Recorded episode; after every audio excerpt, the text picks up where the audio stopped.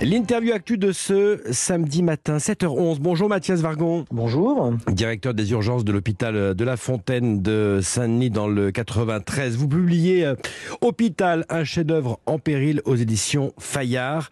Euh, jeudi, Emmanuel Macron a présenté son, programme. Il a parlé de, de crise de sens des professionnels de santé euh, malgré les Ségur. Cette crise, elle est palpable, vous la sentez? La crise de sens, elle est extrêmement palpable. Hein. Il y a un départ euh, des personnels, notamment paramédicaux des hôpitaux, avec euh, un gros gros problème de recrutement qui existait déjà avant le Covid et qui s'est accru après le Covid. Alors il y a la partie française, mais en fait c'est au niveau mondial hein, que ça arrive. Donc il y a des causes qui sont euh, franco-françaises et des mmh. causes qui sont probablement liées au Covid. Mmh. Et dans les causes franco-françaises, c'est quoi? C'est le ras-le-bol de l'hôpital? C'est les conditions de travail? C'est il y a plus cette vocation qu'il y avait d'antan? ah, la vocation, c'est toujours très compliqué. On est toujours très ambigu vis-à-vis de la vocation. On dit que on, ça doit pas être le moteur, mais malgré tout, ça l'est quand même. Puis il y a les conditions de travail. Il n'y a pas que le salaire dans la vie. Il y a euh, où vous travaillez, dans quelles conditions vous travaillez. Les hôpitaux sont moches, il faut le dire, ils sont mal entretenus et puis euh, ils sont mal organisés parce qu'ils sont pas faits pour euh, répondre à la demande et à ce qu'on leur demande de faire. Il y a une espèce d'hospitalocentrisme en France qui fait qu'on fait tout dans un hôpital et de façon euh, pas tout à fait organisée. Alors vous dites qu'il y a dans votre livre plein de choses qui peuvent se faire en ville. Justement, le candidat Macron veut décloisonner les choses avec une meilleure coordination entre les médecins de ville et les médecins hospitaliers. L'une des solutions, elle est là alors la coordination, oui, mais c'est très compliqué. Il faut s'organiser, il faut s'articuler. Et puis euh, des médecins de ville, il y en a plus tellement. C'est une des raisons pour lesquelles euh, tout se retrouve à l'hôpital. Et donc il faudrait aller un peu au-delà et euh, permettre à d'autres professions de pouvoir faire aussi s'occuper également des patients de façon un peu différente, comme les kinés, comme les infirmières, avec évidemment des diplômes supplémentaires. Hein. Il est hors de question de laisser tout ça comme ça. Mais ça veut dire que c'est tout un système à revoir complètement, quoi. Mais oui, c'est tout à fait un système à revoir. La vie des gens a changé, la vie des médecins a changé. Hein. Ils ne font plus, euh, les médecins de ville ne font plus 8 heures, 22 euh, heures, et mm. puis ils enchaînent sur une garde de nuit, puis ils reprennent le lendemain, ce qui est tout à fait naturel. Et donc oui, il faut revoir tout le système de santé et pas essayer de mettre des bouts de scotch sur des choses qui marchent pas déjà. Je vous fais encore réagir aux, propositions du, candidat Macron, euh, qui promet, a-t-il dit jeudi, hein, le recrutement de 50 000 infirmiers et aides-soignants dans les EHPAD.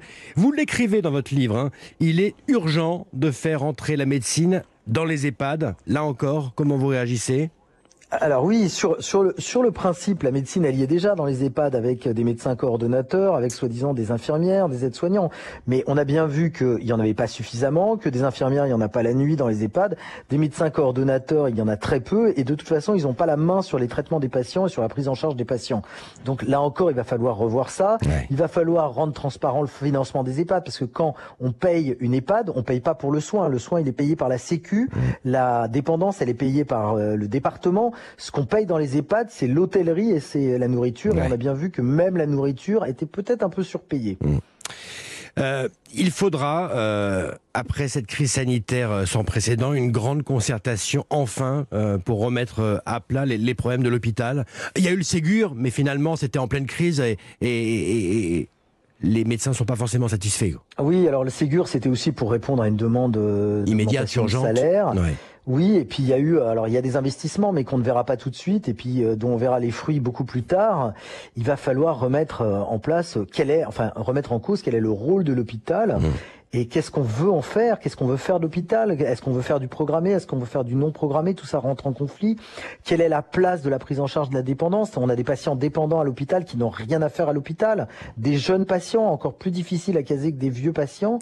Quelle est la place du soin de suite? Tout ça, il va falloir le revoir, revoir les financements et pas forcément en déversant de l'argent partout parce que on sait très bien que là on est en période électorale, tout le monde promet tout, mais on sait très bien qu'à terme ça sera pas possible. Mais réorganiser les choses de façon beaucoup plus légère, beaucoup plus agile, et pas tout faire sur l'hôpital, qui est une structure extrêmement lourde et qui est destinée à, répondre à des problèmes complexes. Appel que vous lancez ce matin sur Europe 1 aux candidats.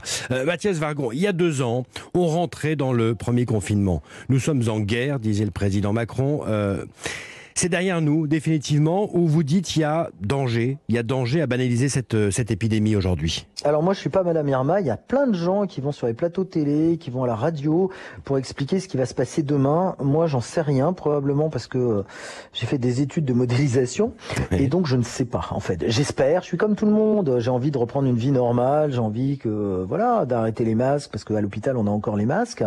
J'ai envie que tout redevienne normal. J'en sais rien. il y a un nouveau variant. On verra. Ce, rebond dont parle le ministre Véran, vous le ressentez, vous le constatez vous euh, dans les admissions à l'hôpital? Pour l'instant, non. Mais ça veut rien dire parce que c'est toujours décalé. Bien sûr. D'une dizaine, une quinzaine de jours. Donc le rebond, on verra peut-être dans 15 jours, mais j'espère que non. J'espère que non. J'espère que effectivement il y a un petit rebond Omicron. Alors quelle variant d'Omicron BA2 probablement et que on le verra pas à l'hôpital. On a un rebond de grippe à l'hôpital. On peut pas tout avoir. Ça, la grippe, vous la, vous la constatez également en ce moment? On en parlait sur l'antenne oui. d'Europe 1, oui. Oui, oui, tout à fait. Alors, c'est pas dans des proportions euh, telles qu'on les a connues euh, avant le Covid, mais euh, on voit quelques patients arriver avec la grippe, d'autant plus que beaucoup ne se sont pas fait vacciner pendant le pendant l'hiver parce que parce qu'il y avait la vaccination Covid parce que plein de choses quoi. Je reviens au Covid. en début de semaine, il y a eu le retrait du masque, la, la fin du pass. Est-ce que finalement on n'a pas été trop vite, trop tôt pour des raisons euh, allez, électoralistes, on va dire. Bah, mais de toute façon, depuis le début, hein, on a un conflit entre la partie médicale, on nous traite d'enfermistes, mm. et la partie politique, économique, ce qui est normal dans une société démocratique. Hein. Mm. Là, euh, le masque, peut-être que de toute façon, il faut être, euh, à un moment, il faut être pragmatique. Quand plus personne ne met le masque, ça sert à rien d'obliger les gens à mettre le masque. Mm. Par contre, sur les passeports vaccinaux, oui, moi, j'ai pas bien compris pourquoi ça servait plus à rien. Il y a des tas de gens qu'on a obligés à se faire vacciner des tas de gens qui se sont vaccinés euh, parce qu'ils euh, pensaient que c'était utile, et d'un seul coup, euh, c'est un peu la prime à tous ceux qui ont triché, quoi. Le conseil scientifique dit que ça va grimper, qu'on risque d'atteindre jusqu'à 150 000 contaminations par jour. Ça vous inquiète ou pas? Bah évidemment, ça m'inquiète parce que euh, ça fait deux ans qu'à l'hôpital on fait que du Covid et outre le fait que l'hôpital a été dépassé, a été obligé de se réorganiser, on ne fait plus rien d'autre. C'est aussi une des raisons des désaffections des équipes, hein, c'est qu'il n'y a plus de projet en fait. Hein. Le seul projet, c'est comment on va réorganiser l'hôpital tous les trois mois, quoi. Mmh. Donc ça, c'est pas un projet. Ce que vous dites, on ne peut pas se projeter là-dedans. Ce que vous dites est grave. Il n'y a plus de projet. Il n'y a pas d'avenir. Il n'y a plus de projet. Non, pour l'instant, il n'y a plus de projet. Enfin, ça commence à renaître, hein, c'est mmh. printemps. Mais euh, si c'est à nouveau écrasé par une vague, ben, on va avoir à nouveau des départs. moi, je monte un nouveau service d'urgence. On se prépare aux Jeux Olympiques dans deux ans, puisqu'on sera à Saint-Denis. On a, on commence à refaire des formations. Donc tout ça, c'est c'est stimulant. Mais si on refait du Covid, ben, tout ça va s'arrêter. Donc les gens partiront.